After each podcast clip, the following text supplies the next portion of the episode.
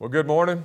Amen. I'd like to welcome you again to Grace Life Church and uh, tell you it's an honor and a privilege to minister the Word of God, to speak to you here in person, and also, also to those that are watching on Facebook. Uh, the Word of God is alive and quick and full of power.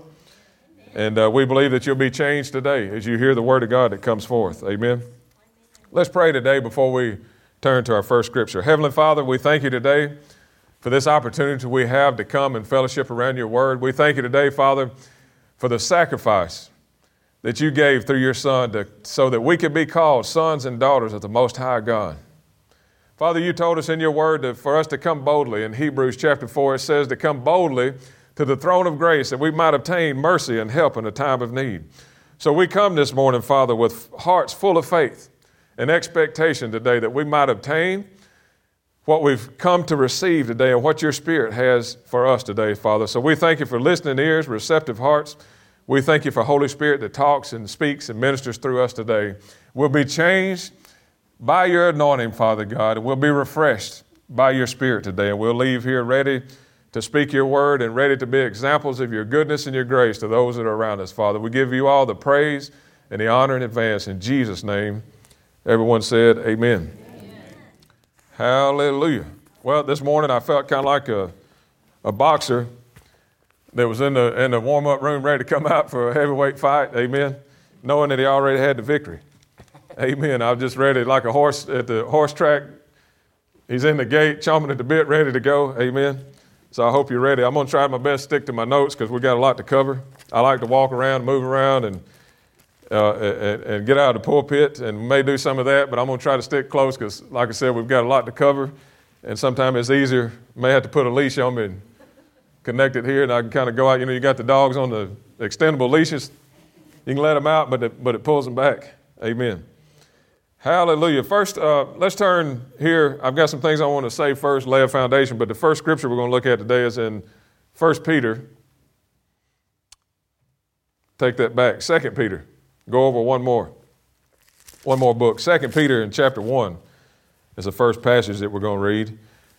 But uh, like I said in the beginning, all the songs that we sang today kind of lined up what I believe the Spirit of the Lord wants to speak today and minister to us today.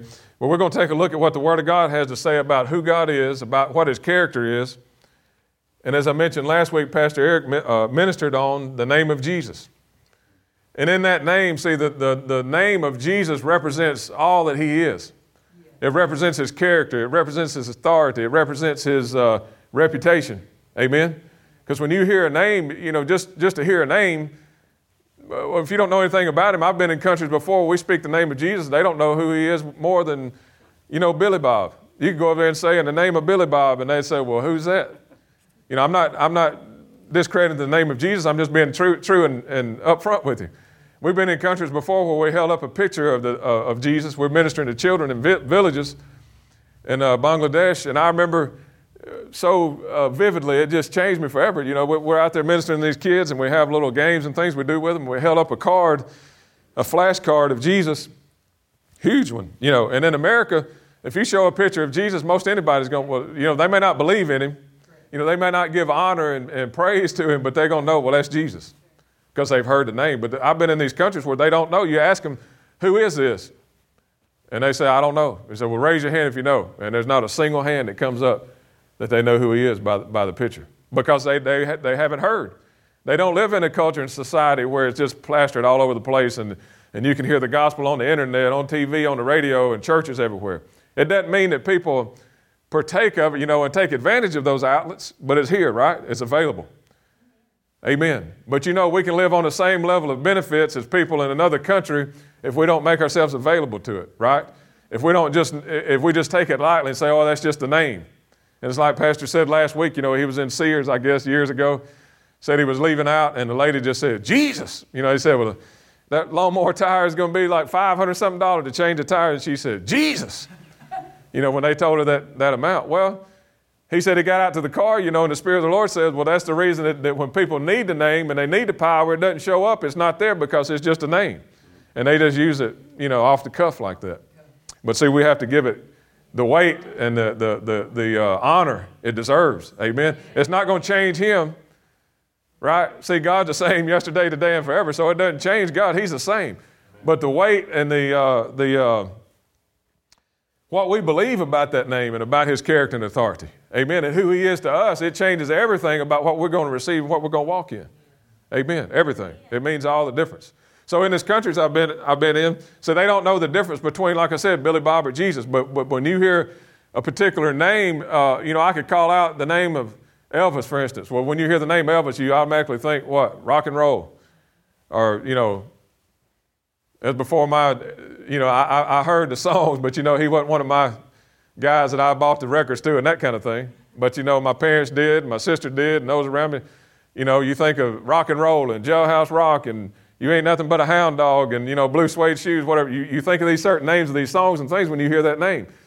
Well, see, when we think of the name of Jesus, we ought to think faithful. Glory to God. We ought to think master. We ought to think healer. We ought to think prince of peace. Glory to God, the King of kings, the Lord of lords. What he is to us, we ought to think what we need today, that's who he is. Healing, what? Jesus, glory to God. Peace, Jesus, glory to God. Finances, need met, Jesus. Glory to God. See? What is He to us today? So it's kind of like this when I think of the name Keith. I've used this example before. We could use anyone in the room, but when I think of the name of Keith, I think faithful. I think he, he's trustworthy. He's dependable. Amen. Because I, but, but see, the difference is, is I know something about him. But we could go to, to another church this morning and I could get in the pulpit and say, you know, I, I really know that uh, Brother Keith, Brother Keith Hathcock, you know, he's a good man. And you ought to get to know Keith. And I could mention the name Keith or Keith Hathcock, but if I'm in a different place with people that don't know him, you see what I'm saying? The name Keith Hathcock doesn't carry any weight. Why? Because they don't know him. It's just the name Keith. They don't know and understand anything about him because they hadn't met him. Amen. They might have just kind of never met him at all, or they might have just kind of heard of him in the county, or somebody said, Oh, yeah, I went to high school with him. He was in another class, whatever. I know of him, I know his brother, but I don't really know Keith. Amen. Well, see, the name of Jesus uh, and his character and his authority and who he is, it's got to be something to us more than just something that we've heard, more than just something that we're familiar with and just speaking his name. Because I've heard people say this, you know, well, in Jesus' name this happened. Well, in Jesus' name, let that be and whatever. But see that you know, when they said it, there really wasn't any weight behind it. It was just kind of something that, and I've been guilty of it myself. It was just something kind of we said to attach onto it because it's something we're, we have been in the habit of. But see, we, really, we need to realize that when we speak that name, glory to God, the angels take attention. When, when we speak that name, all of heaven stops, glory to God. And I want to tell you this heaven takes, I mean, hell takes recognition. You know why? Because he went to hell and he whipped the devil right on his own turf. So we need to realize that when we speak the name of Jesus, we, we're, we're using the name and we're using the character and authority of someone that whipped hell right in his, we whipped the devil right in his own backyard. Glory to God. You know, as I was preparing, eh, I was reminded of the story of Shadrach, Meshach, and Abednego. And they lived under what? A, a different covenant, an older covenant. We live in a new covenant, New Testament times, new covenant, glory to God. He doesn't just live with us or around us, He lives on inside of us. We're the temple of the Holy Ghost. Mm, glory to God. Whew. Man, I sense the Holy Ghost. I know He lives on inside of me, but my legs right now feel like, I don't know, feel like I could run from here to Calera and back real fast be back like Elijah running out the chariot. Run, you know, man, he had to, he outran horses. Man, this had to be something on him. That, you know, I run, but I can't outrun a. I almost got attacked by a dog Saturday and uh, turn around and use my authority. I just had to turn and tell him to get back. Uh, he was running at me with teeth out and barking and growling, and man, he was he was after me. And I just turned around. And I went, Rah! I said, "I'm gonna scare you. You get away from me." And back, and he stopped. Then he tried to come two or three more times. I, but you know, I can't outrun a I can't outrun a horse. I might can a dog, but I can't outrun a horse. Amen. So glory to God. Mm. Hallelujah. So that, that character and that authority is behind that name of Jesus. See, we have to understand that. Glory to God. Hallelujah. We have to understand that the, the name that we use, and, and, and like I said, I was reminded of that story of Shadrach, Meshach, and Abednego. And, and, you know, they were, they were faced with a decision. And, and, and, and the king had put out a decree. You know the story. He put out the decree in the land, and they said, when this uh, a certain music is played, and, and, we've got this image, and a certain music is played, and there's a decree in the land that, that everybody must bow and worship. But they made a decision. They said, No, we're, we're not going to. We're not going to. We're not going to do that. We're not going to bow. So they brought him before the king, and he was angry, you know, and they t- even told the king, said, We're not going to bow to this image, and when this music is played, we're not going to bow because we only worship the one true God. And he said, Well, we'll see about that, you know. So, you know what he did? But, you know, there's a part in the scripture, you look at different translations. I know people pick hairs over things, and they said, Well, you know, they said that, that, that we're not going to worship him. And he told them what they were going to do to him, to them, and then, he, then they said, But if not, said, Our God's going to deliver us. But then they said, But if not, but I really believe that it wasn't saying if God doesn't deliver us. I believe they were saying that if you don't decide to throw us in the furnace. Because if you look at the scripture, I've got it over in my notes right here, uh, it's carrying the same subject line. In fact, I, will quote it. I don't want you to turn there, but in, Galatians, uh, in uh, Daniel chapter 3, verse 16, it says, Shadrach, Meshach, and Abednego answered and said to the king, O Nebuchadnezzar, we are not careful to answer thee in this matter. If it be so, see, the, the, the, listen to the subject right here. He said, If it be so, our God, whom we serve, is able to deliver us from the burning fiery furnace, and he will deliver us. Now, it doesn't sound like to me they were confused. It doesn't sound like to me they were hoping and wondering, and, and, and, and well, we don't really know. You know, he might get us today, and no, I I, that, that wasn't what they were doing here. He said, if it be so, it means if you are going to put us in this furnace, if it be so, our God, whom we serve, is able to deliver us from the, from the burning fiery furnace. Then he said, And he will deliver us out of thy hand, O king. But if not, now see, it's carrying the same subject line right here. If you go up to verse 17, it says, If it be so. Verse 18 says, But if not. So they're saying, If it be so that you really are saying you're going to put us in this furnace. And in verse 18, he says, But if not, be it known unto thee, O king, that we will not serve thy gods, nor worship the golden image which thou hast set up. Well, one, if they throws them in the furnace, they're not going to make it anyway, so they won't be able to worship anything. The second thing here, he said, But if you decide not to, I believe that's what it's saying. If you decide not to, we're still not going to worship him. So if you don't put us in there, we're not going to worship him anyway. But if you do, then God's going to deliver us. Glory to God. But you know what happened right in the middle of it? He heated it up. How many times harder? I don't know if it was a bunch. Ten, I don't care how many times. One, one hot's going to kill you. You know, so I don't care if it was 10 times harder. I know the Bible says, I can't remember right now. Heated it up seven times, I believe. They got there, and then even the ones that brought them, the servants that took them to it, you know what happened to them? They burnt them up on the way in. It killed them on the way in. Man, they was crunchy critters, extra, extra fried. You know, like the fellow said, you know, you got it food. I, I like it crispier than that. Can you dip it one more time? I mean, these, these, these fellows was crispy fried. Shadrach, Meshach, and Abednego went on in, and then the king was sitting back watching. You know how the story goes. It's not just a story, but I believe it happened. He looked at it and he said, Look, he said, Didn't we just put three in there? He asked him one of the rams, said, We didn't put but three. And he said, I see four. And he said, The fourth one looks like the Son of the living God. Amen. He was in there with them. And not only that, they were unbound and free. And they was in the middle, middle of the fire. And they said, when they came out, they didn't even smell like smoke. They weren't singed. They didn't have a smell of smoke on them. Now, listen to me. They lived under a different covenant. We live under a new and a better covenant, established on better promises. God doesn't come in the form of the Son of God. He didn't come as an angelic host and be with you or walk with you in the fire. He's living on inside of you. You are the temple of the Holy Ghost, not made with hands. Glory to God. Amen. But see, do we believe that? I, am you know, I'm talking to myself. Do we, do we believe it? Because see, it'll change how we act and what we do. Amen. It'll change how we approach things.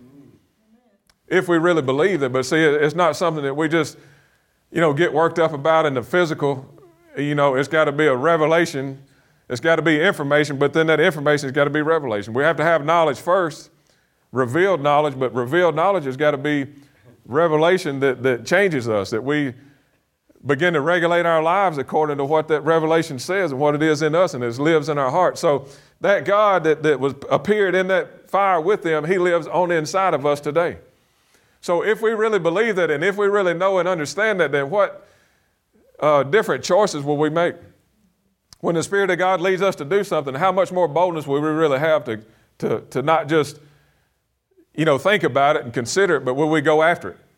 Will we go talk to that person, or will we go lay hands on that person, or we start this business or company, or start this ministry, or, or you know, obey the, the, the Spirit of the Lord? But see, we, we, we look at those instructions, we look at those things that the Spirit uh, uh speaks to us, and we just, we comp, uh, what do you call it? Compart, compartmentalize. Did I say that right? Compartmentalize. Anyway, I get my tongue.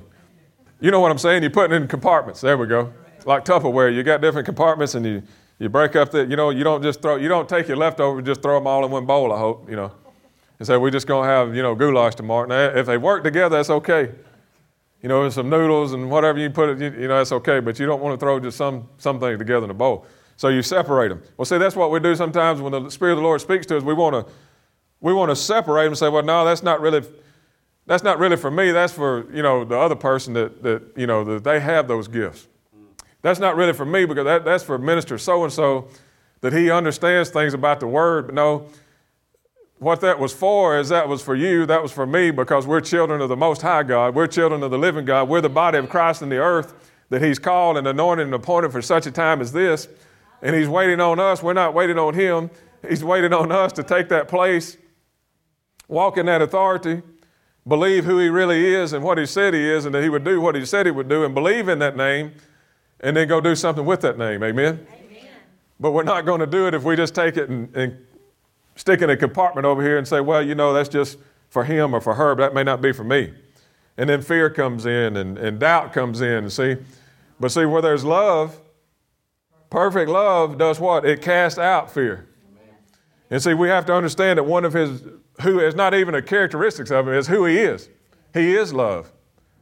Glory to God. He is love.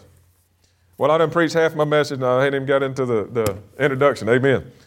Glory to God. So, are you there? Are you in uh, 2 Peter? If you're not, you won't ever find it. Amen. So, we're going we're to continue to look at that today. The, the amount of time we have here together is about that character, about that authority, about his, his nature. Glory to God. And see what the scripture has to say about it. You know, the world today, they're looking for truth and they don't even know it. If you talk to someone in the world that has no desire to follow God and, and, and you talk to them about Jesus and they, they, they act like they don't even want to listen to a word you say, that they're really looking for truth and they don't even know it.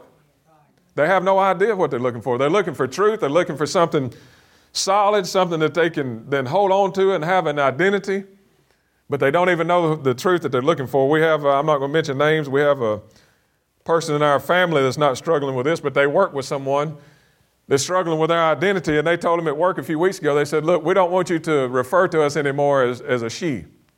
We don't want you to refer to us anymore as she's over there or she'll be back in a minute.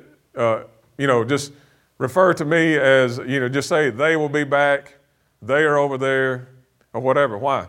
Because they said now that they've decided that they're going to be uh, non, what is it, non binary. And I'm not making fun of him. I want you to understand where I'm coming from. I'm not making fun of this person at all. They're confused, they're deceived, they're lost, and I'm not making fun of them. See, the church can't make fun of these, these people. We are the body of Christ, and we're to pass out samples. We're going to talk about that in a minute. We're to pass out samples of who God is and His love and His kindness. Now, God doesn't love the sin, but He loves the person. Doesn't matter if they know who they are or not. You know, we didn't know who we were. We're still, even what I'm talking about today, we're still increasing in the knowledge and the revelation of who we are in Christ, and we will continue until the day He, he returns. And we ought to be. Man, there's things that we need to be doing now that we're not doing, not to put pressure on us and not get into works, but we are His body in this earth. We're to be influences, to pass out samples of His goodness and kindness, His nature. He's not showing up like Santa Claus with a red suit. You know, like Pastor Buzzy said, you know, he, he's not going to walk down the sidewalk in a red suit and, and say, ho, ho, ho, I'm here today. You know, Jesus shows up in the form of, of, of, us. We are his body. That's how he shows up. Amen. So, back to this young lady that's struggling with her identity. She's looking for truth and she doesn't even know it. And she said, So I, am decided. Now, now, listen to me a minute. This person's married. It's a female, but she didn't want to claim that she's a female. She's non binary. And then she has a husband, but he's almost decided the same thing that he's not necessarily male either. It's just kind of like whatever, you know, whatever they, just whatever they decide what they're going to identify with. But they're looking for truth and they don't even know it. They don't even see if they understood who God was, if they understood truly who their heavenly Father was, that He loves them, that He has a plan for them, that He gave everything for them, and He's not against them, but He's for them. but the church has done a, a bad job, the church as a whole. The body of Christ has done a bad job displaying the character and the nature of God. Amen. You know, a lot of these people won't even go to church because they're afraid when they go, they wouldn't be accepted. Now, we don't accept, like I said, we don't accept the sin, we don't accept the lifestyle, and I don't condone the lifestyle, but I accept the person. Why? Because they're created in the image of God. God created them, amen, in His image and likeness, and He loves them and cares for them, and He gave Jesus for them just like He gave Jesus for me. Amen. amen. The man today that's in Birmingham, living in, in, in, like the man we found on that uh, dock that day, sleeping there, and had to wake him up to get him some coffee, you know uh, and, and, the people that, that smell. I mean, I've been around people that, whew, I mean, you, you, you have to hold your breath.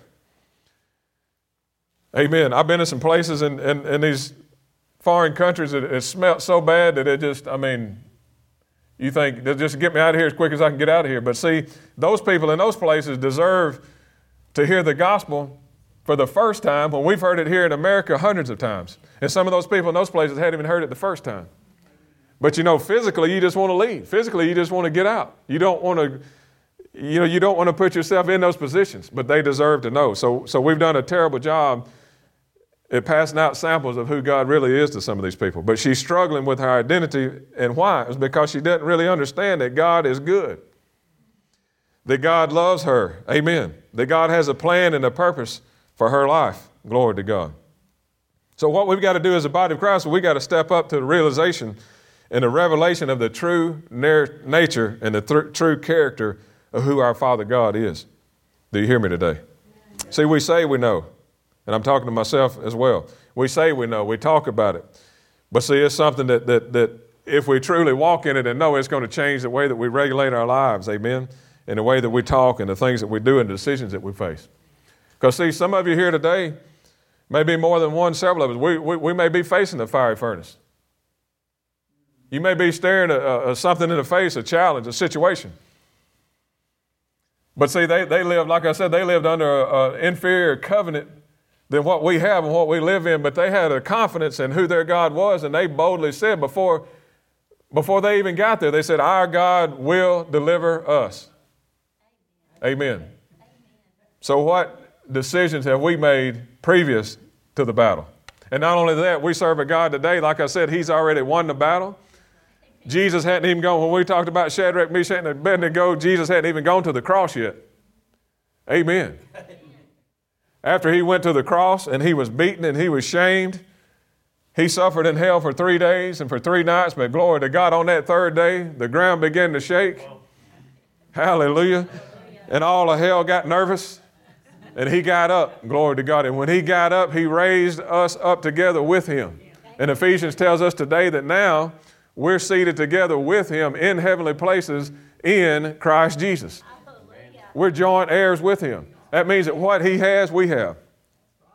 We got a joint checking account. Well, if she wants to write a check, she can write a check because what I have, she has. Glory to God. We're joint heirs together. Same way is with Christ. What he has, I have. Glory to God. But do I believe that? Amen. Do I believe that? I faced a man uh, we were leaving a village as a Hindu village. We preached the gospel right in front of a Hindu temple in a village in Bangladesh, and I mean, preached the gospel. Got folks saved, healed, delivered right in front of a Hindu temple. They had their little idols in, inside the temple right there. It was made out of bamboo, open deal. I didn't really know what it was. They had a drum out there that they used to probably for worship. I got a hold of the drum. I didn't know what it was. I played drums. I got a hold of it and started beating it. And, and, and they use it to call people in the community to come when they're having an event. They'll get on that drum and beat it, and they know there's something happening in the, in the little village square. Let's come. So we got on there, man. We started beating it. Before long, we had a crowd up, you know, preached the gospel.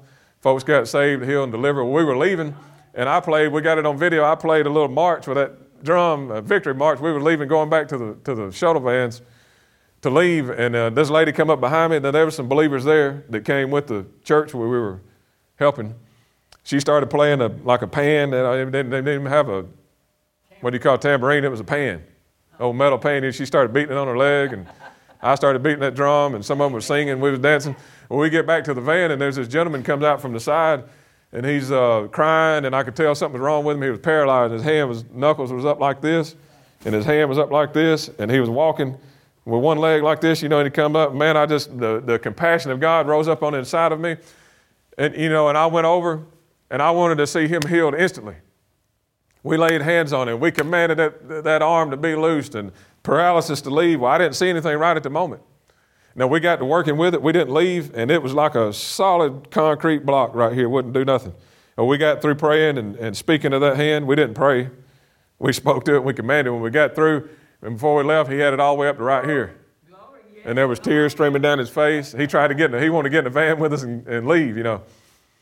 And uh, well, thank God, two years later, that was in 17.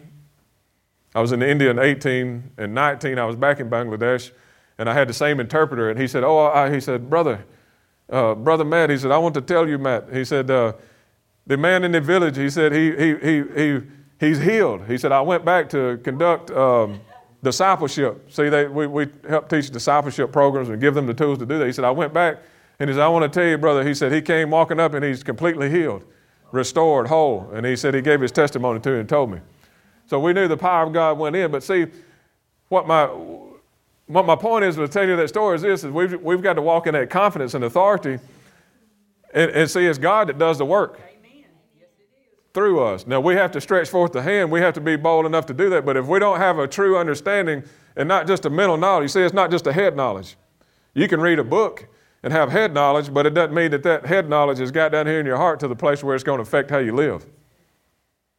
Amen. Now, you can read a book on marriage all you want to, but the, if you just read the book on marriage and what it says to do, but if you don't do any of it, if it don't get into your heart, if it's just up here in your head, well, if you do this and that and treat it this way and whatever, then not, you know, but you got to take it from up here and get it in your heart and then allow it to affect how you live and talk and treat your spouse, and then you'll see the fruit of it. So the Word of God is the same. Amen. We can listen, we can hear in church, we can read the Word, read a book, but if we don't allow that knowledge and information to become revelation and live on inside of us and allow it to affect us, and it'll never change the things that we do and how we approach the Word of God. Amen. Hallelujah. So we're to pass these samples out. Amen. You know, you've seen the woman at Walmart or Sam's or wherever, you got the little sausage samples or the little cheese sticks. So here, try one. Amen. See, we're to be that way about our Father God. We're to pass out samples. Amen. Amen. Try some of this peace. Try some of this grace and mercy. If You're having a bad day? Let me, let me pray with you just a minute. You mind if I pray with you? You'll be surprised how many people's open to prayer. Amen. You'll be surprised. I was in Mobile a couple of months ago and uh, was at a customer store down there. And there was a guy, walk, we passed him on the highway. He had a backpack on that was four feet above his head. I don't know what he had. I think he had a travel trailer rolled up in. I don't know what he had. Man, that thing, he had like a six man tent in there. I don't know what it was. It was packed up to here, and it was hot. This was before the weather changed. This was hot. He was walking down the road in Mobile. Had that thing on his back, you know, and he was miles down the road. We got in, did business with a customer, got ready to leave, and I looked over, and the gentleman's over at the store now on the bench, got his backpack down, and he had a Gatorade. He was hot. I, I, walked out and was walking to my van ready to leave, and I got about four steps away from him. The Spirit the Lord said, What are you going to do with, about him? And I said, Well, Lord, I got five more accounts to go to. I live four hours away. He don't want to hear me. He's walking. What's he going to say if I say anything to him? You know, I had all, I mean, I, I had all these thoughts going on. And that's what happens. Your mind, your flesh, they just leave the devil out of it. Your mind and your flesh do enough to talk you out of something. And then the devil's going to just jump on and agree with your mind and your flesh. So I got about five steps away and I said, okay, okay, okay.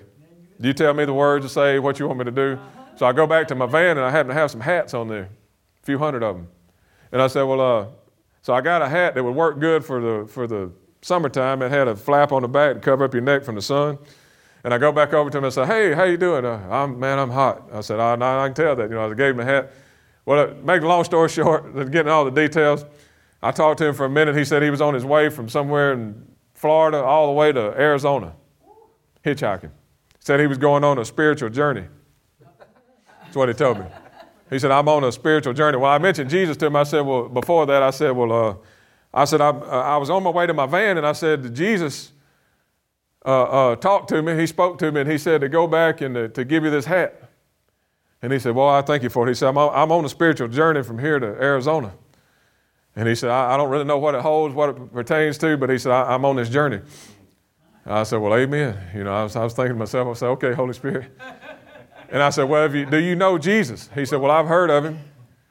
And I said, Well, I believe part of your journey was coming right through here for me today. And I said, uh, Do you know that Jesus already paid the price for all of your sins, past, present, and future? And he kind of looked at me and he's like, nah, I, I, I hadn't really heard that, but I didn't really know that. And I just shared briefly with him, real short, about the love of God and the goodness of God and how he, he, he loved him and he cared for him. And I said, You know, because of that sacrifice, we can know today. I said, You don't have to go on a journey. I said, You can go to Arizona if you want to, but you can know right here in Mobile, Alabama, who your Heavenly Father is. And today you can have a ticket to heaven, amen, and live in eternity forever. And I said, Do you want to know that today? And he said, I do. I do. I do want to know. And I said, Well, do you mind if I pray for you? Pray with you. And I said, All you got to do is pray with me. This is what it says here in the Word. He said, I, I want to. So I held his hand right there at that gas station. We prayed. He came to know the Lord. A little bit later, he went on his way. But see, we have, we have opportunities, and that's, I know that's one example, but we have opportunities not just uh, in touching people's lives, which that's what we're here for, but also in our own personal life. Circumstances that we face, challenges that come up against us, thoughts that come to our minds. Amen. And we, we're the deciding factor in the matter about how are we're going to judge God. Do we judge Him faithful, who's promised? Do we judge Him based on the character of who He really is? Amen. Because when we do, what happens? Peace. Glory to God. The peace that passes all understanding will keep in our heart, keep our heart and our minds through Christ Jesus. It's through Him. It's through His character. It's through His authority. Just like Brother Keith, we talked about. He's, he's, when I hear that name, I think of faithful, dependable, trustworthy. When we hear the name of Jesus, glory to God, what is He to us? Amen. Not just a head knowledge, but a heart faith. Glory to God. Hallelujah. So Listen to this. My impression of who God is and how I see Him and what I believe about Him and about His nature determines how I receive from Him and the level of benefits that I walk in. See, it doesn't change who God is. God's always the same yesterday, today, and forever. But how I see God, my impression of Him, how I believe about what I believe about His nature, it determines how I, receive from Him and the level of benefits that we walk in. I was eating breakfast with some friends yesterday morning at Shoney's, some missionary friends. Uh, missionary C was one of them. We were there and eating breakfast and fellowshipping. And uh, my friend uh, Bo Moody was there, and he said, uh, he looked at the waitress, waved her down, and said, Ma'am, he said, Can I get some sugar? She just poured some coffee up, and we drank uh, plenty of coffee as we stayed there a little while. And uh, he said, Ma'am, I need some more sugar packets. Need some more sugar. He said, I just need some more sugar. And he pointed to the little holder with the packets. And she real nicely walked over and she said, Sir, she said, I've got the whole container right here beside you. And I mean, it was right up on his elbow, and it wasn't just the packets, it was the whole sugar container with a little flap lid on it that you can just pour it in and get all you want, you know. And we laughed about it and talked about it, and, and you know, and we said, man, that'll preach, you know, and they didn't even know what I was preaching on today. But the thing of it is, he had all the sugar that he needed was right there beside him, amen. But he asked for it, and she said, you already got it. So it's already there, it's already beside you, and it wasn't just a few packs, it was a whole container. Amen. So our impression of who God is and how we see Him determines what we walk in and the level of benefit. See, we have to know that we already have all things that pertain unto life and godliness. They already where? They're already in Christ. Where are we? We're in Christ. We're heirs together with Him. Amen. Heirs of God, joint heirs with Jesus. Glory to God. It was there with Him. He didn't even know it. And see, the fullness of God, everything that God is, it, He is in us and through us. But that level of benefits that we walk in and receive is totally determined in how we see Him and how we've renewed this mind up here to think according to Him. Amen. Amen. Do y'all hear me today? Glory to God. He's already won the victory. It's already complete. It's a finished work. He's seated today. Everybody say He's seated. He's seated at the right hand of the Father. That means when you sit down, you're through. You're done. Amen. Glory to God. Now, Second Corinthians, don't turn here. We're going to go back in a minute to Second Peter, so stay right there. 2 Corinthians 4, verse 7 says, But we have this treasure hidden in what? In an earthen vessel. That the excellency of the power being from God and not from ourselves. See, we've got a treasure hidden on the inside of us. Where is in an earthen vessel? Glory to God. Colossians chapter 2, don't turn there either, I'm going to quote it to you. Colossians chapter 2, verse 10. Uh, it says, And in him you've been made complete, having achieved spiritual stature through Christ, full spiritual stature through Christ. And he is, the, he is the head over all rule and authority, over every angelic and earthly power. Glory to God. Now, the King James says you've been made complete in him. Amen.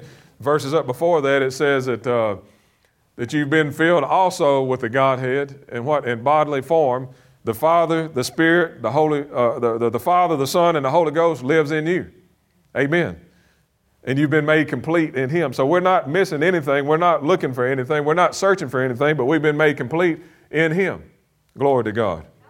So that's what I was talking about earlier. The world is looking for truth, and they don't even know they're looking for the truth. But they need to, just like this girl I mentioned, she needs to understand that through Christ, she's been made complete and been made whole. And if she would take her identity from Him, see, what she's searching for and looking for would be met. She would be fulfilled. That God created her with a destiny, with a future. Her fingerprint is, is, is unique. There's not another fingerprint like hers in the entire world. Well, the calling that God put on her life is different from anybody in the world. Amen. You know, this is not just, just a father or a mother that treated her wrong, that thought about giving birth to her and maybe abused her during her life. This is our Heavenly Father. This is the King of Kings and Lord of Lords that thought about her. Before she was ever in her mother's womb, He thought about her. And He called her and He set her apart and He gave her a destiny before she was ever born. Glory to God. But see, she needs to know that. She needs to hear that. She needs to understand that. And we're the ones, by His love and by His kindness and by His goodness, to pass out samples of His goodness. Glory to God. Now, I know they have to receive it. I know they have to be open to it. But how are they going to know if they don't ever see it? If I never fellowship with Mr. Keith, if I ever never knew anything about him, then how would I know anything about his character? Do you hear me today? How would I ever know? So, the way they're going to fellowship, the people in the world, the way they're going to fellowship with the Spirit, with God, is by, I'm not saying that we're to be unequally yoked. I'm not saying we're to go and to camp down with people that's not uh, uh, full of the life of God, but we're to be examples. See, Jesus went where the sick people were. Jesus said that, you know, he said the, the, the ones that are well, they don't need a physician. He said, I've come for those that are sick, those that are lost. Glory to God.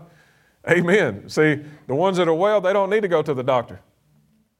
Amen. So we're to, he didn't, you know, he, he didn't go out the side door and the back door and exclude himself. He didn't have a helicopter that he went out and ministered, and the helicopter picked him up and took him off to his weekend vacation home. He got away, yes. The Bible says he went to the mountain, he prayed to the Father, but then he would come down off the mountain down where the people were. Amen. To manifest the goodness of God. Hallelujah. Now let's read it finally. 2 Peter chapter 1, verse 2. Grace and peace be multi- multiplied unto you through the knowledge of God and Jesus Christ our Lord. So, how is grace and peace multiplied? It's multiplied through knowledge. There again, it's the knowledge of who God is and of His character. Knowledge of God and, and Jesus our Lord. What, what, what is it about that name? It's his, it's his character, it's His authority, it's who He is. We mentioned this earlier about the seven sons of Sceva. You know, they went out and tried to do, they, they saw the disciples and, uh, do things. They saw the apostles do things in the name of Jesus, and they said, We're going to go out and do the same thing. So, but buddy, they got they met their match. You know, they went out and said, "In the name of Jesus," that Paul preaches. And that demon rose up in that man, or how many was in him, rose up, and they said, "Well, Paul, we know, Jesus, we know, but who are you?" And, this, and the Bible says they jumped on him and beat the clothes off of him and left him, and he was bloody, naked, and bloody. So, see, they didn't, they didn't have an understanding of who Jesus was on the inside of them and the name and the authority of Jesus. It was just a head knowledge. It was just something that they had heard. Amen. Glory to God. The master lives on the inside of you. I remember Pastor Buzzy Sutherland saying this. He said, I can master anything because of the master that lives on the inside of me. Amen. Glory to God. You know you've been laminated together with Christ Jesus? That means you can't tell it apart. If you look at a piece of wood that's been laminated, you can't tell where the, where the beginning starts and the end ends. It's all together. It's laminated together. You can't tell them apart. On the inside, in your spirit, man, you look just like Jesus. You can't tell them, the devil can't tell you apart. He don't know if it's Jesus talking or you talking. He don't know if it's Jesus doing the commanding or you doing the commanding from your spirit. Amen. Not from your head, not from something that you thinking about or something that you, you know, hope will happen. No, but I'm talking about speaking out of your spirit, out of your heart, out of a revelation, revelation of his character and his authority. Glory to God. Hallelujah. I just thought about the, the life that's in the blood, the testimony that, that uh, Ms. Tadlock gave. You know, that life lives on inside of you and it's flowing through every blood vessel, every cell of your body, bringing life and healing. Amen. Life is in the blood. Glory to God. But see, it comes with, with, with, with us understanding that and using our authority. She used her authority and she began to speak it and declare it over her body and speak the word over her body and acknowledge what? The character, the nature, the authority of Almighty God that lived on inside of her and in her blood. And she began to use that authority and say that that blood that flows throughout my body is affecting the healing and the cure. Everywhere it flows, it brings life. Glory to God. Hallelujah. Man, I'm telling you what, He didn't leave us helpless. you know, sometimes you start a job and they give you a few tools and, you know, here's your briefcase, but you got to fill it up. I'm going to give you the briefcase. You know, I'm going to give you this and that. But man, when we got born again, He didn't give us a few tools, He moved in. Glory to God. Amen. God moved in. The Master moved into the side of us. Now, now, what does that tell you about yourself?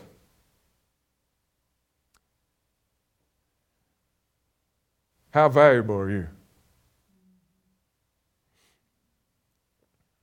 Mm, mm,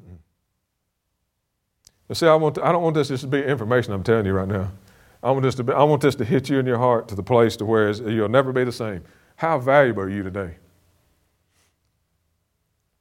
You're so valuable that the Master himself decided that he was going to plan it this way, that he would come and live on inside of you, the body of Christ, that he would walk and move and breathe in this earth on inside of you.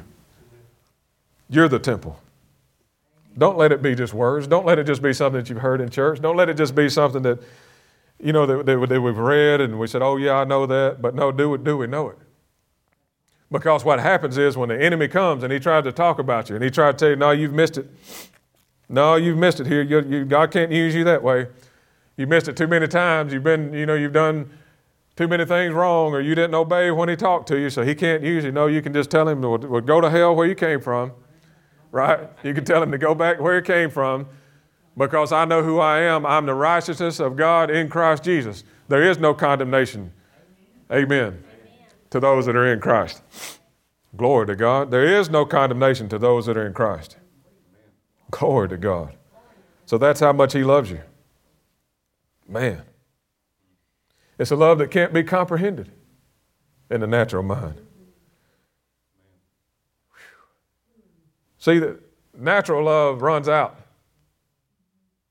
When we walk in natural love, it runs out. Somebody eventually say something, you say, well, I'm, you know, we set out and determine, well, this week I'm going to walk in the love of God. We get on the highway and about half an exit down, not even a whole exit, half an exit down the I 65, somebody cuts us off or somebody does something, you know, and we already lost the love, you know, we already lost that love walk. Or, or, you know, like Pastor said, they leave the chicken out of your biscuit or they leave the cheese off your bacon, egg, and cheese or whatever it is. See, that, that, that's just natural human feelings and love and, and, and emotions that we have. That's not the God kind of love.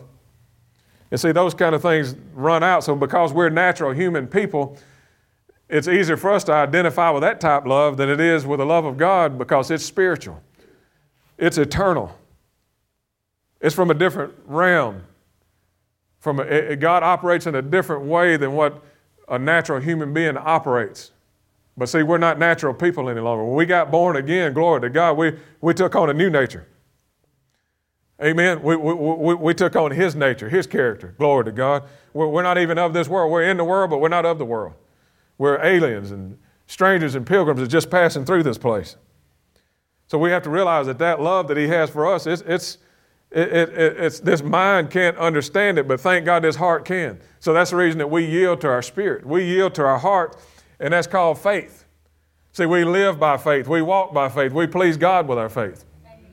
So the only way that we're going to walk in this level of benefits that He's provided to walk as the body of Christ in the earth, to be able to be someone that passes out samples, amen, that the world can see of who we are and who He is in us, is we have to understand that love that He has for us. And it's done by faith. Everything that we do as a Christian is done by faith. Everything. Everything. The only way we know that we're citizens of heaven this morning is by faith. You don't have a card. Jamie, have you got a card in your wallet that says citizen of heaven? Did he mail you one? If he did, I'm going to be upset. I didn't get one. Amen. You know, I remember as a kid, did, did y'all ever fall for that thing about that CD? Was It what was it, one cent? And then you get all these CDs, you know, coming about. Anybody ever do that? Or was it just me that was a dummy? You did it? Yeah, I mean, you know, one cent, and you get all these, you know, music, whatever, and then, and then they charge you. They try to charge you for 10 years, you know, a monthly fee. We're going to give you this for this one, but then you got to be able to, cut, you know. Amen. Well, you know, I didn't get anything in the mail when I got born again saying you're a citizen of heaven. But I want to tell you what, I was changed. Glory to God. I came out of one kingdom, the kingdom of darkness, and I was born into the kingdom of light. Glory to God. Hallelujah. And there was a change that was made. And it wasn't just, you know, It wasn't just to, to paint a coat on a, a, a, a, coat of paint on the wall to, to make it look better. Man, I, I, was the old guy that I was was destroyed, and a brand new creation was made, a God man, a God creation, and that's what happened to you when you got born again, a God woman, a God man, a God creation, in His image. See, we got to get rid of, we, we got to get out of all this natural thinking. We got to realize, man, when we walk, God walks. When we talk, God talks. Amen. Because He loves us. And it doesn't matter what, you know, I, could, I couldn't give two flips about what any of you in this room is ever, where you've ever met. I don't even want to know, and I don't care. Because you know what? I understand something about the blood of Jesus. I understand something about the forgiveness provided on the cross and what he did through his death, through his burial, and through his resurrection. And when we identify with that, we'll know and understand something that when he died, bless God, we died. When he was buried, we were buried with him. Do you see that? See, but, but if, if we don't identify with that, we're not, that's what I'm talking about today. That's part of that character and that authority of who he is and his nature. If we don't identify with that, then we're not going to walk in it. But we have to realize that when, that when he was buried, I was buried with him. Who? The old man? Amen. That, uh, that when he was raised, glory to God, I was raised up with him. Hallelujah. We're raised up together, what? To newness of life. Newness of life. Amen. So let's finish uh, reading this right here in this passage. It's uh, verse uh, 2 again. It says, Grace and peace be multiplied unto you through the knowledge of God and of, and of Jesus Christ our Lord, according as his divine power has given unto us all things that pertain unto life and godliness. Now look at it. Through what? Through the knowledge through the knowledge of him that's called us unto glory and virtue. Verse 4 Whereby? Whereby what? Whereby this knowledge of him uh, is given, what it says, whereby are given unto us exceeding great and precious promises, that by these we might be partakers. See, God wants us to, uh, to partake. That we might be partakers of the divine nature, having escaped the corruption that is in this world through lust. So God wants us to partake. Amen? Amen? Glory to God. See, unbelief, fear, and doubt will be eradicated when we truly understand how He loves us. We just got through talking about that love. See, when we really and truly understand how much He loves us, fear, unbelief, and doubt will be gone. When we understand how much He passionately, He passionately loves us. He gave us everything. He sacrificed everything. He's not holding anything back. He gave it all for us and we're not going to turn here, we're going to quote it because uh, I've already mentioned it. 2 Corinthians 5.21 said, He, God, made Jesus to be sin for us. See, Jesus, He knew no sin. But He had to be made sin so that through what He was made, we could be made the righteousness of God in Christ. Glory to God. So that's nothing that you deserved. Amen. So you've heard Pastor mention this. I'm going to mention it again. So that tells me this if you had nothing, nothing to do to be good enough to get God's love and mercy and forgiveness, then there's nothing you can do to, uh, to lose it. You understand what I'm saying? There's nothing you can do to cause God not to love you. Nothing. You know, the, the, scripture only talks about one thing that could be done, and most people wouldn't even know how to do it if they tried. And the thing of it is, God's, He's not even studying that. Why? Because everything that He is, He gave and He poured it out for us, and He don't even want us, you know, why would we want to deny God anyway? If you truly know God, and understand Him, we'll never, you know, we don't want to deny Him. Glory to God. We've been brought in union with Him. We've got eternal life. People wouldn't even know how to do that anyway. So, what I'm saying is that if, if we couldn't do anything to get into it, then there's nothing we can do to, to break it and get out of it. The difference is this, and this is the key. Now, listen to me real close. The difference is this it's my perception of who He is, it's my perception of His, of his character and His name and His authority. Do you understand me today? I read that, uh, I read that a minute ago. It says, My impression of who God is and how I see Him and what I believe about His nature determines, listen to me, it determines how I receive from Him and the level of benefits that I walk in. See, nothing can change that legal relationship. See, legally, you've been made brand new in Christ Jesus. But relationally wise, see, how do we see Him? How do we respond to what's been done? It's got to be by faith. Amen. It's by faith. It's by the renewing of this mind to see ourselves like He sees us. Amen. To think about ourselves like He thinks about us. You know, you, you ought to just do it sometime. You ought to just walk around and, and, and call yourself a king and a priest. You say, Well, I don't know. I'm not a king. The scripture says you've been made kings and priests in this life. I know that, that sounds funny and we laugh about it, but, but it's serious. It's the truth. We ought to walk around and call ourselves kings and priests sometimes, but it's not about. So that's where the disconnect's made in the body of Christ. You tell that to some religious people, and they bristle up like an old. My daddy used to say he's strutting around like a banty rooster. He'd see somebody, a football coach on the sidelines, gets ruffled up about a player or his players. He said, "Oh, my daddy said, oh, he's just walking around like a like a banty rooster." You know. And the, and the religious people in this world get all ruffled up when you talk about that, and they get all, "Oh yeah, he, he's talking, he's somebody. Oh, he's he's talking like he's he, he's what? No, my righteousness is of filthy rags." I'm in my physical who I am, I'm nobody. But thank God I'm not in me. I just told you a little while ago, 2 Corinthians 5, what it say? If any man be in Christ, he's a new creature. Old things have passed away. Behold, all things have become new. So we're not who we used to be. We're in him. And I told you that. We have to identify. We died with him. We were buried with him. We were raised up with him. See? Amen. So I, we have to get past that religion. But we don't think it's in there. But when we start talking like that, there's a little bit in there. Because if you start looking in the mirror and you say, Bless God, I'm a king and a priest today, your mind's oh, I don't know about that. I can do that song we sing, I can do all things through Christ that lives in me. I can conquer anything, I can do all things. See, we need to hear ourselves, our physical body and our mind needs to hear our spirit man declare those things on a daily basis. Glory to God. Because that's where the victory is. That's where we live. We have to live out of the new man, live out of the inside where God lives. And when we do, the natural realm on the outside will quit having dominance.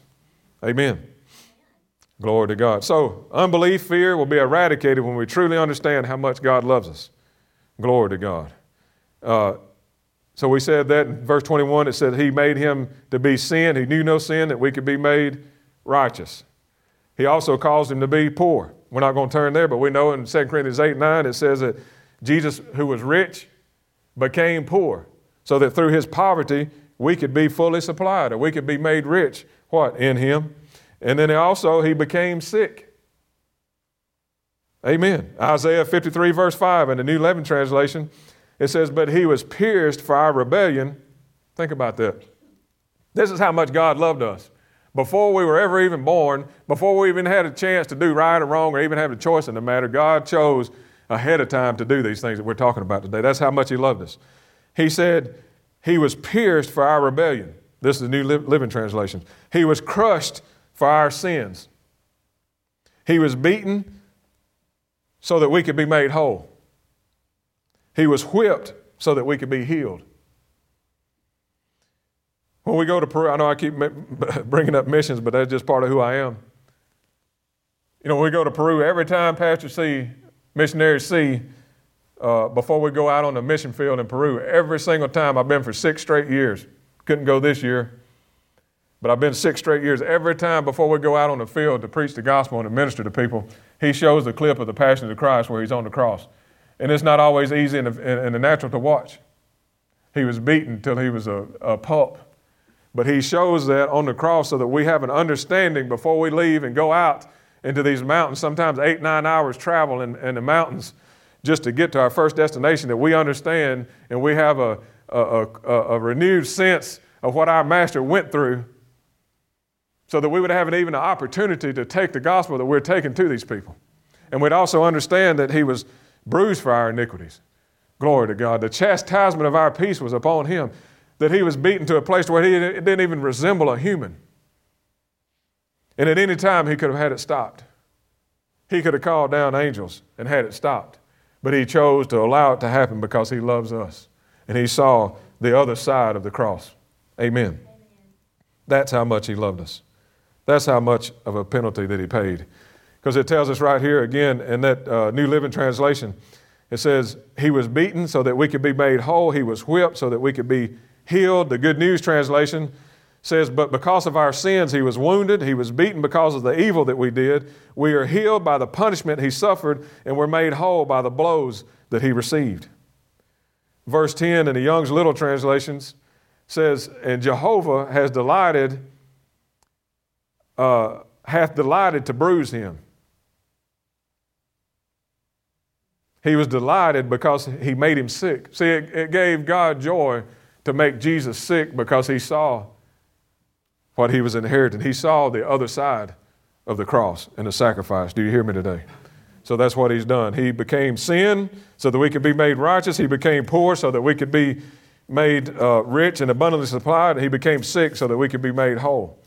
Glory to God. Now look at uh, 2 Corinthians chapter 5. I'm going to look at the end of verse 21 as a part I want to concentrate on here. You can turn there if you like, or if you could listen. That'll be fine. I'm going to get over there to it real quick. 2 Corinthians chapter 5, verse 21. The end of it, part B. It says, uh, I'm going to read the, the, entire verse again and concentrate on part B. For our sake, this is in the Amplified Version. 2 Corinthians 5, verse 21, it says, For our sake, he made, this talking about God, God made Christ to be sin who knew no sin, so that in and through him we might become endued with, viewed as being in, and examples. Now, you, do you hear me? Examples, that's what we're talking about. We're to be examples of him. We're to pass out samples of him. We're to be examples of the righteousness of God, what we ought to be approved and accepted and in right relation with, relationship with Him by what? Let me see right here. Let me see if I can see that. What? I thought it said by His judgment. I thought it said by His wrath. I, I, I thought the world says He's going to get you. The world said that one day we're going to see if we're good enough. When we get there, we'll, we'll know. You know, we just have to wait till we get there and see. No, it says right here, He approved us and He made us acceptable in a right relationship with Him by His goodness, not judgment and not His wrath. Do you realize, now this is going to be a bold statement, do you realize that God would have to apologize to America if He judged America today? He would have to apologize to Jesus. Why? He said, How in the world can He say that? There again, the religious spirit walking around like a banty rooster, all riled up. I'm just going to do some riling, I guess. But see, he would have to apologize to Jesus. Why? Because God poured his wrath out upon Jesus on the cross. He would have to apologize to Jesus if he brought judgment upon America today. Because why? We're in a dispensation of grace. He's already poured his wrath out upon Jesus. Now, there's coming a time, do you hear me? There's coming a time and a day when we're going to be out of here and God's going to have given people every chance to repent I'm talking about down, uh, down to the very last minute. Pastor ministered on that out of Revelation. And he talked about when the light is finally gone and removed. Man, I'm telling you, I would hate to thank God we won't be here. But see, there's a lot of people that will. But we got a job to do, so they won't. We got a job to do and share His goodness and be examples, so they won't be here. But at that point, yes, judgment will come. But it's because they refused Everything that he tried to get to them, all of his goodness, all of his mercy, all of his grace, it will come. But it's not, not in this dispensation. Do you hear me? He put that on Jesus. Glory to God. And that's what people need to know. They say, well, you all just preach that old sloppy grace. Y'all just preach that old grace is any way to do. No, we're not saying that. What we're saying is this if you, I, I mean, the, the, truth is this if you live in sin, you're going to reap, reap the results of sin. The wages of sin is what? Death. So I'm not covering that up. The wages of sin is death. Jesus already pr- provided and paid the price for our sins, but we're going to receive it and walk in it. Amen. But somebody can live in sin and, and do certain things and refuse it. You hear me? And never receive it, but it's a free gift. But if somebody receives that free gift, they're made brand new creatures in Christ Jesus. Glory to God. The old is gone. Doesn't matter how they live, what they did. I, I met a man in, in Chattanooga, Tennessee that had track marks on his arms. Looked like, I mean, it was terrible. I took him a chicken snack to, to, to feed him. I saw him eating a chicken bone out of the garbage can. He was chewing on a breastbone out of the garbage can at a convenience store. And I took him a, man, I don't know what all I took him. It was a bunch. Got over there and gave it to him, and he reached out to receive it. When he pulled it down, he had track marks on his arm, one of them was a hole. I mean, you could have put a number two pencil lead in it. And, uh, but see, the thing of it is, God, see, people, people need to know. We need to know. We need to understand. What kind of boldness can we have if we understand that love? Man, I feel like I'm on on a pogo stick right now. What kind of boldness will we have if we understand the love? Amen. What kind of boldness will we have to share and to tell? Glory to God if we understand His love.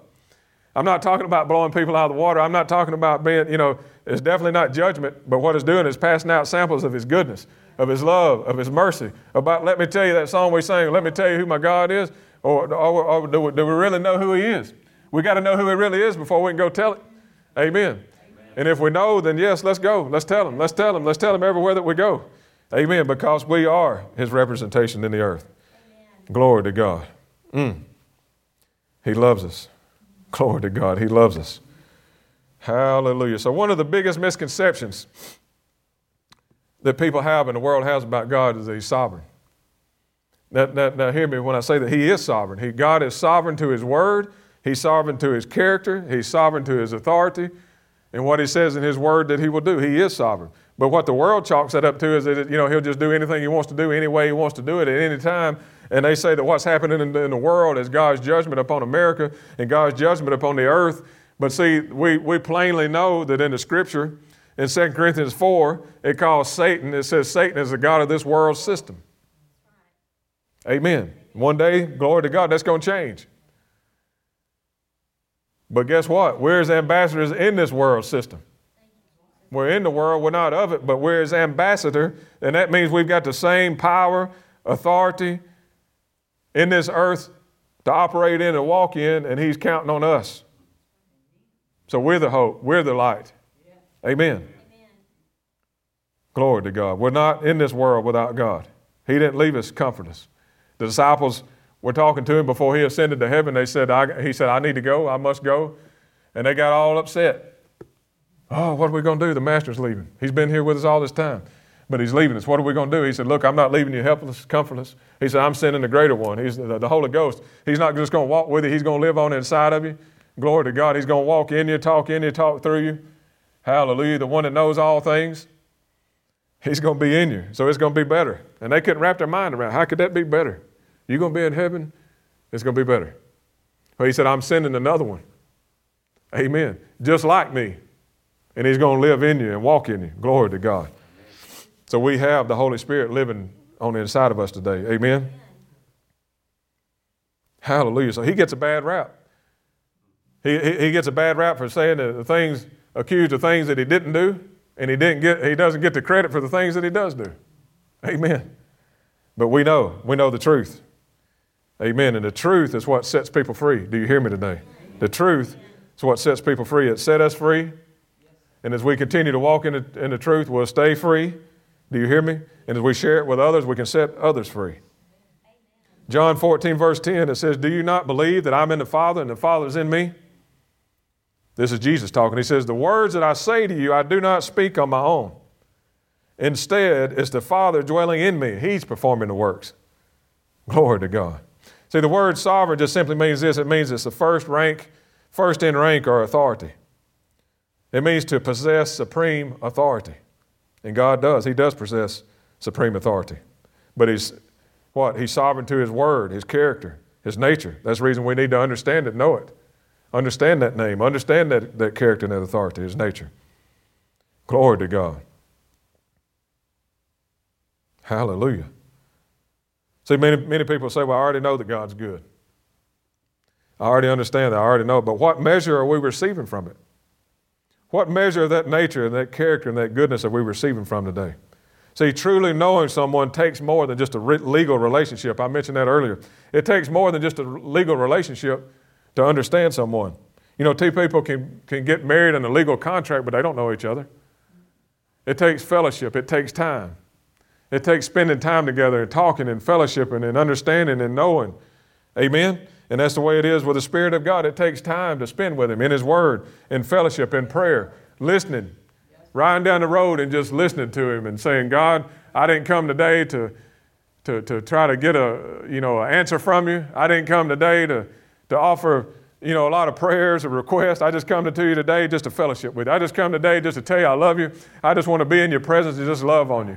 Just tell you how thankful I am. Just tell you that, that bless God, I'm, I'm so thankful and so grateful that you forgave me my sin, that you sent Jesus.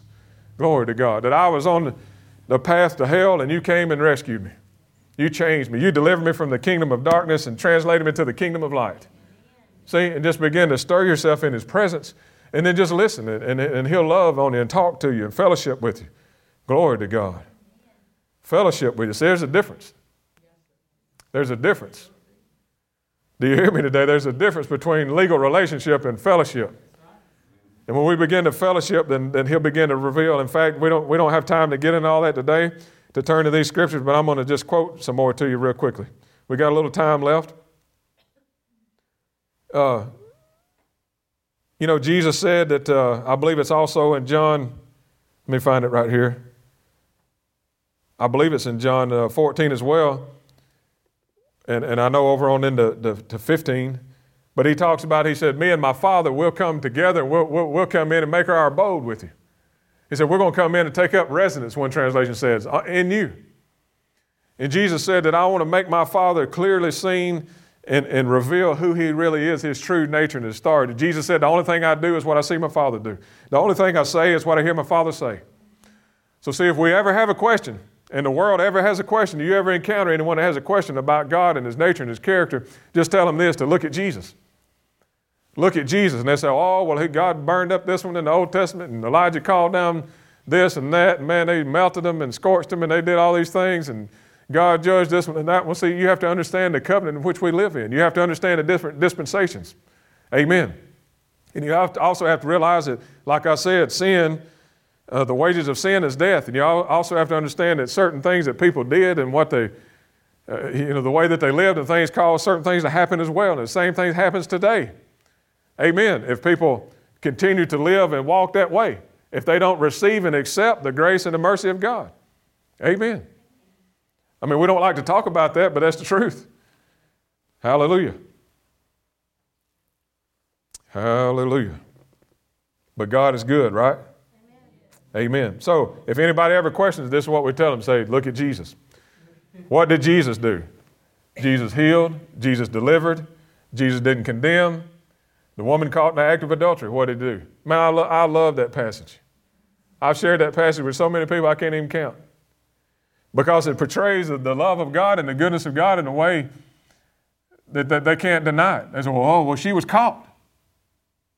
Yes, she was. She was caught. Somebody had to be there to catch her. She was caught in the middle of the act of adultery, but Jesus said, Where are your accusers? She said, There are none, Lord. And he said, Well, go your way. He said, Neither do I accuse you. He said, Go and sin no more. So, what he did, he not only forgave her, but in that command, I tell people, I, I, was, I, was, I had the opportunity to speak at a uh, recovery meeting. That's what they call it. Uh, hallelujah. And I'm going to leave it right there. Uh, and uh, so I had the opportunity to speak there, and uh, I, I, was using this particular scripture. And what I, I shared with, was this: is that not only did Jesus free that person, But he gave her, the woman that was caught in act of adultery, he gave her the ability, the grace, the anointing to walk free from that sin. When he said, Go and sin no more, in that command, in that word, he gave her the ability to, to walk free from it. See? And that's what people need to know. They need to know, first off, that it doesn't matter how you've lived, it doesn't matter what you've done. God could care less. What he does is he cares about what Jesus has done and provided for them, and he wants them to know it. See, they're never going to come to him if they don't know that he loves them. They're never going to approach a God that they think is out to get them and is going to judge them and condemn them. But once they come to him and know who he is, then guess what? Then we can say, okay, the, this is the nature and the character of God. He loves you, and this is, what he, this is the way He wants you to live. These are the, the, the, the, the teachings of Jesus. This is how we live as a believer. See, out of our spirit, man, out of the fruit of the Spirit, we're to bear fruit. See, unto good works. I do and, and, perform good works. Why? Because it's the goodness of God in me. I don't do good works to get God to love me. I don't bless people with money when He leads me to to get God to love me. I don't think it's going to send me to heaven. I don't think it's going to pay for my sin. I don't, I don't, I don't bless people and share things of God with them because I'm trying to, to do some type of religious duty. I do it out of the goodness of my heart because that's where God lives. I do it out of the goodness and the fruit of my spirit. Why? Because out of that fruit, out of that spirit, uh, uh we abound unto good works. See, I've got what? I've got the nature of my Father. If you've got the nature of your Father in you, then you want to be like your daddy. And, and, and your daddy loves people. Your daddy wants to touch people. So when you've got that character and that nature living on inside of you, what? You want to be like him. You want to touch people. You want to bless people. You want to listen to his voice. See? But we don't do it to get him to like us any better or get him to, you know, give us some brownie points. We do it because we're like him. Amen. And it's just coming out of us. So people need to know that I don't care, I don't care what they've done. Man, Paul himself that wrote two-thirds of the New Testament, he had Christians killed. And you've heard this before, but, but because we've heard it doesn't mean anything. Do we, do we understand it, believe it? You know, he had the, the, the audacity to tell people and say this. He said, I've wronged no man. Paul. He stood up in the courts and said, I've wronged no man. They were trying to try him and catch him in something. He said, I've wronged no man. And they like, this is Paul, Saul of Tarsus, had people, people killed, and he's wronged no man, persecuted Christians. And he's wrong no man. Why? Because Paul understood something. He understood that that old man, glory to God, that it was on that, he got knocked off. Well, I tell people, knock the, the P off or knock the S out of him, knock the S off of him, put a P up. Amen. He was changed. Glory to God. He understood something about the new creature in Christ, that new uh, nature and life of Christ. Amen. He understood something about it. But if he, if he, he said, man, I'm a Pharisee of all Pharisees. And he, and he, he just confessed it. He said, I'm religious. but he understood about who he was now. He's a new creature in Christ Jesus. Glory to God. Amen. So let's go to uh, Hebrews. We're going to finish up right here today. Go to Hebrews uh, chapter 4.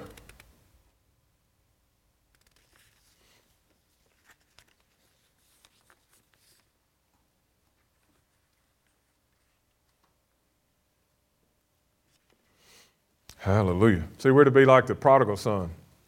We're to run to God, run to Him.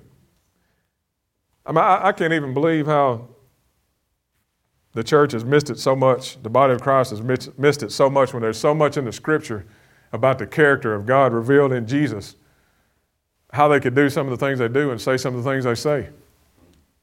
You know, we've heard stories about that, how, you know, the, the church, one of the churches uh, years ago, pastor was a part of, years and years and years ago. He, sto- he shared a story about, you know, the couple, the family had come to church and they were just going to kind of, you know, said they just want to kind of watch him for a little while. They want to join the church and they said, well, we just want to kind of, you know, watch you for a little while and kind of see, you know, if it's going to kind of pan out kind of thing, I guess. See if y'all going to live right and do right and whatever, and then we'll let you know. Well, they never came back. That's no more the character of God. What Jesus told her? Uh, the woman caught in act of adultery. He said, Well, I got one stone in my back pocket too you know, and I'm watching. And we, we see, now there's there, there, a couple of the accusers left, but there's a few more still here. And he's writing in the ground, and what are you writing? Well, I'm writing down there to see, uh, you know, tic tac toe, X and O, and I'm going to see if I, uh, you know, if the Holy Ghost beats me in tic tac toe, then I'm going to let you go. I'm going to let you free. You know, so there's some craziness. I don't see how the church has missed it. It's just the spirit of religion, is what it is. And they don't even realize it, that the enemy is working with them to keep people in bondage. Well, that family never came back to church. And then you know the story of the gentleman that was alcoholic. He came down and got born again, and man, the burden was lifted, and he felt free. And then he goes back to North Alabama to his apartment, got alone, and the thoughts came back, and the feelings came back, like it will every time. Do you hear me? The devil, he comes immediately to steal, kill, and destroy. He comes immediately to pull the, the seed of that word up. And he was in an apartment by himself, and the thoughts came, and the, you know, and he wanted to drink, and his flesh. See, the flesh goes back to uh, immediately to what it's used to doing. The flesh goes back to dealing with a problem the way it dealt with it the last time.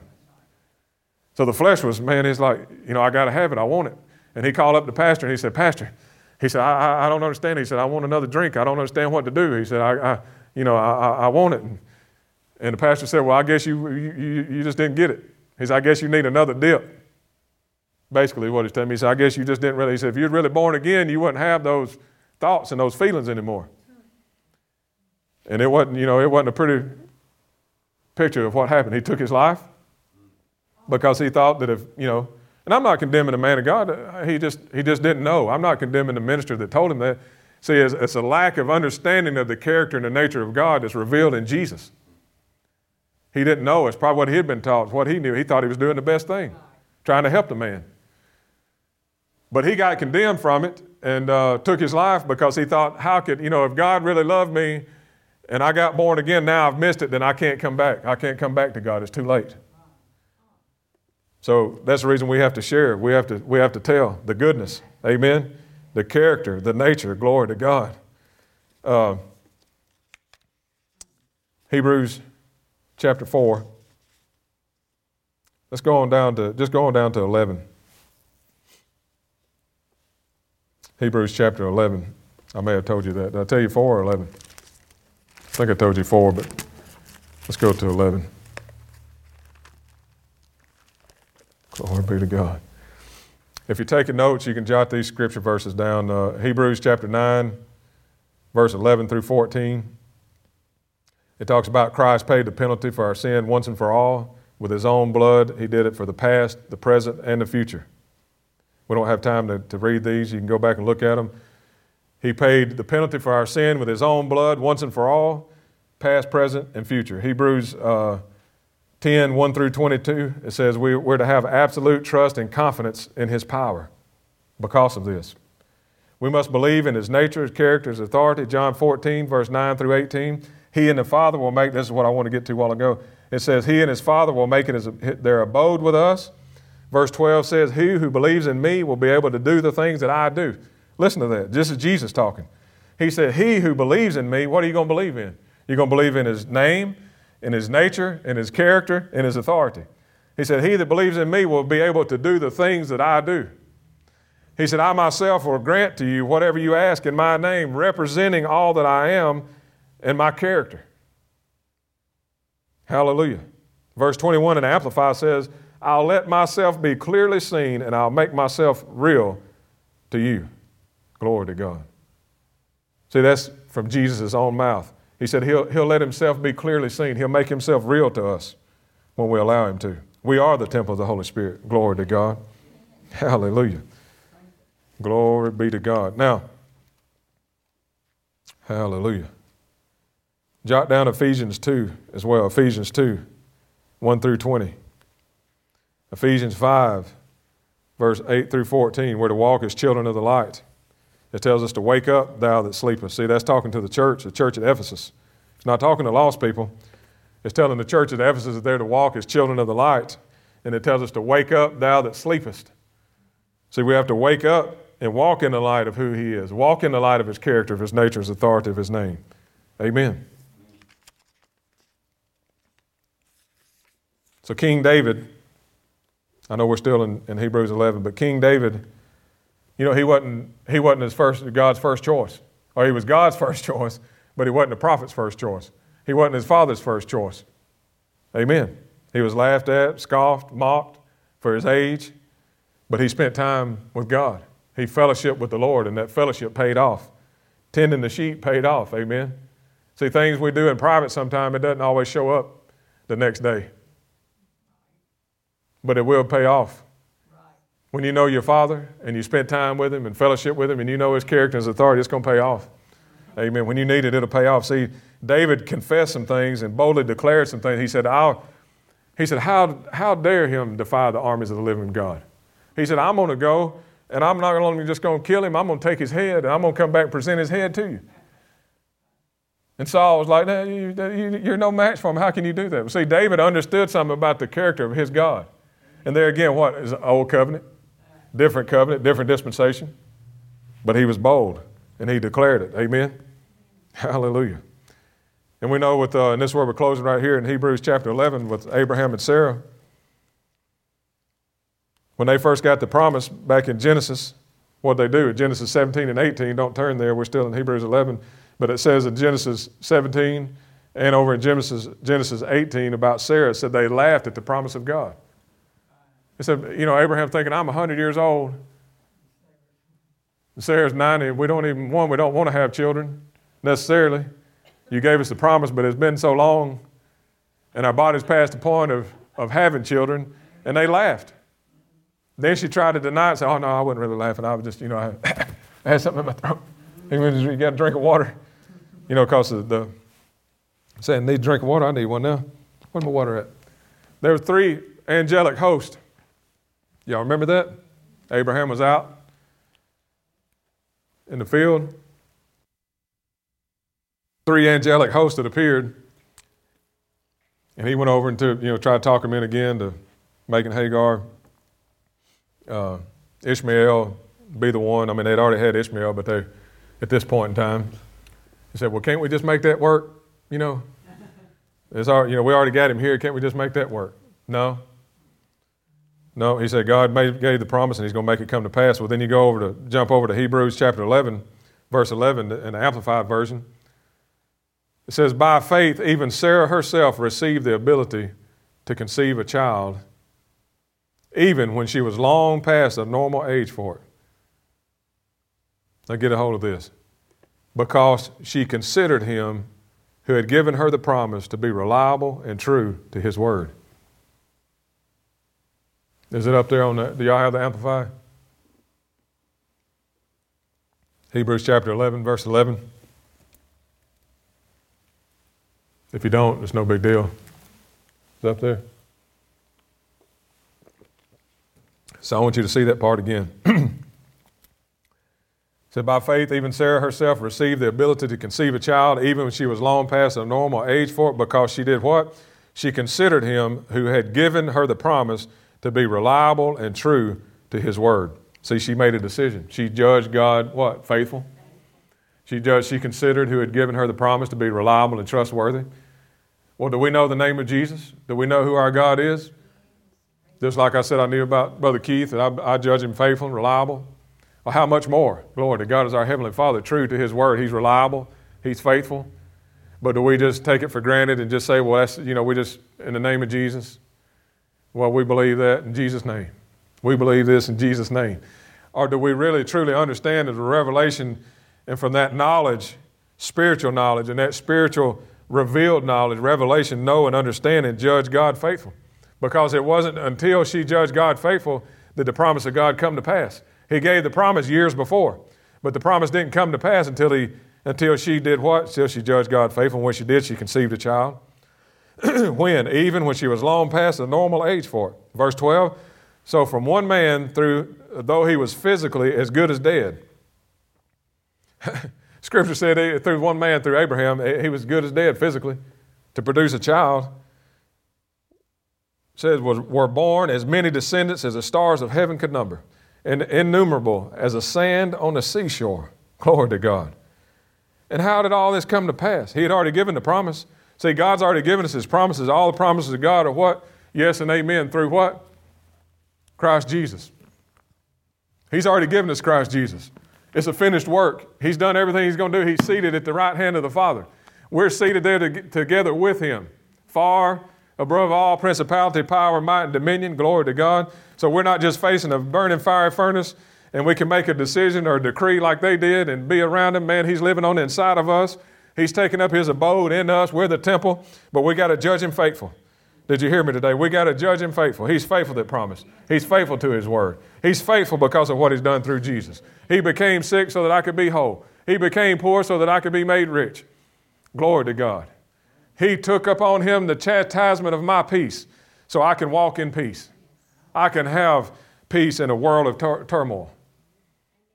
So I'm tired of the body of Christ. I'm tired of even uh, times myself that the enemy had tried to come in and said, look at this and take this into consideration and what's going on over here and how are we going to make it here and, and what's going to happen to this and five years down the road, 10 years down the road. Well, I want to tell you what, in Christ Jesus, everything is well. Do you hear me today? In Christ Jesus, He is our peace. Glory to God. We may be in this world, but we're not of the world. So we don't have to allow the world to influence us. We don't have to allow the cares of this world to come in and overtake us. But He said, if you'll do what? If you'll cast the whole of your care over on me, glory to God. He said, Come unto me. Come unto me, all you that labor and are heavy laden. I'll give you a real rest. I'll give you a real rest. Glory to God. He said, Come and enjoy the unforced, I believe the message translation says, the unforced rhythms of grace. Glory to God. So I want to ask you a question today. How do you judge God? Do you judge him faithful? do you judge him true to his word? Glory to God. Do we understand and believe in his character, his authority, and in his name today? If we do, what will we do? What will we do with it? How will it impact our lives? How will it impact the, the, the amount of truth that we walk in? The, the, the, the measure of the finished work that we experience and walk in? How will it affect that? He gave us all so that we could have his all. Glory to God. Amen. So, how do we judge him today? How do we judge him today? Do we judge him faithful? Do we judge him true? Glory to God. I do. I believe you do. Everybody say this say, God is faithful. God is true to his word. If he said it, he'll do it. If he called me to do it, he's given me all the ability to perform it. Every need is met in Christ Jesus before the foundation of the world. He set me apart. He's called me. He's qualified me. He sanctified me. He redeemed me. He lives on inside of me.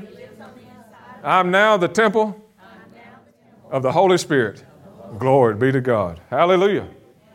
That's who you are. You are a king and a priest in this life. And you need to hear yourself declare it. Amen. Hallelujah. Well, I call you blessed. Thank you, Facebook audience. Are we still gone? Are we?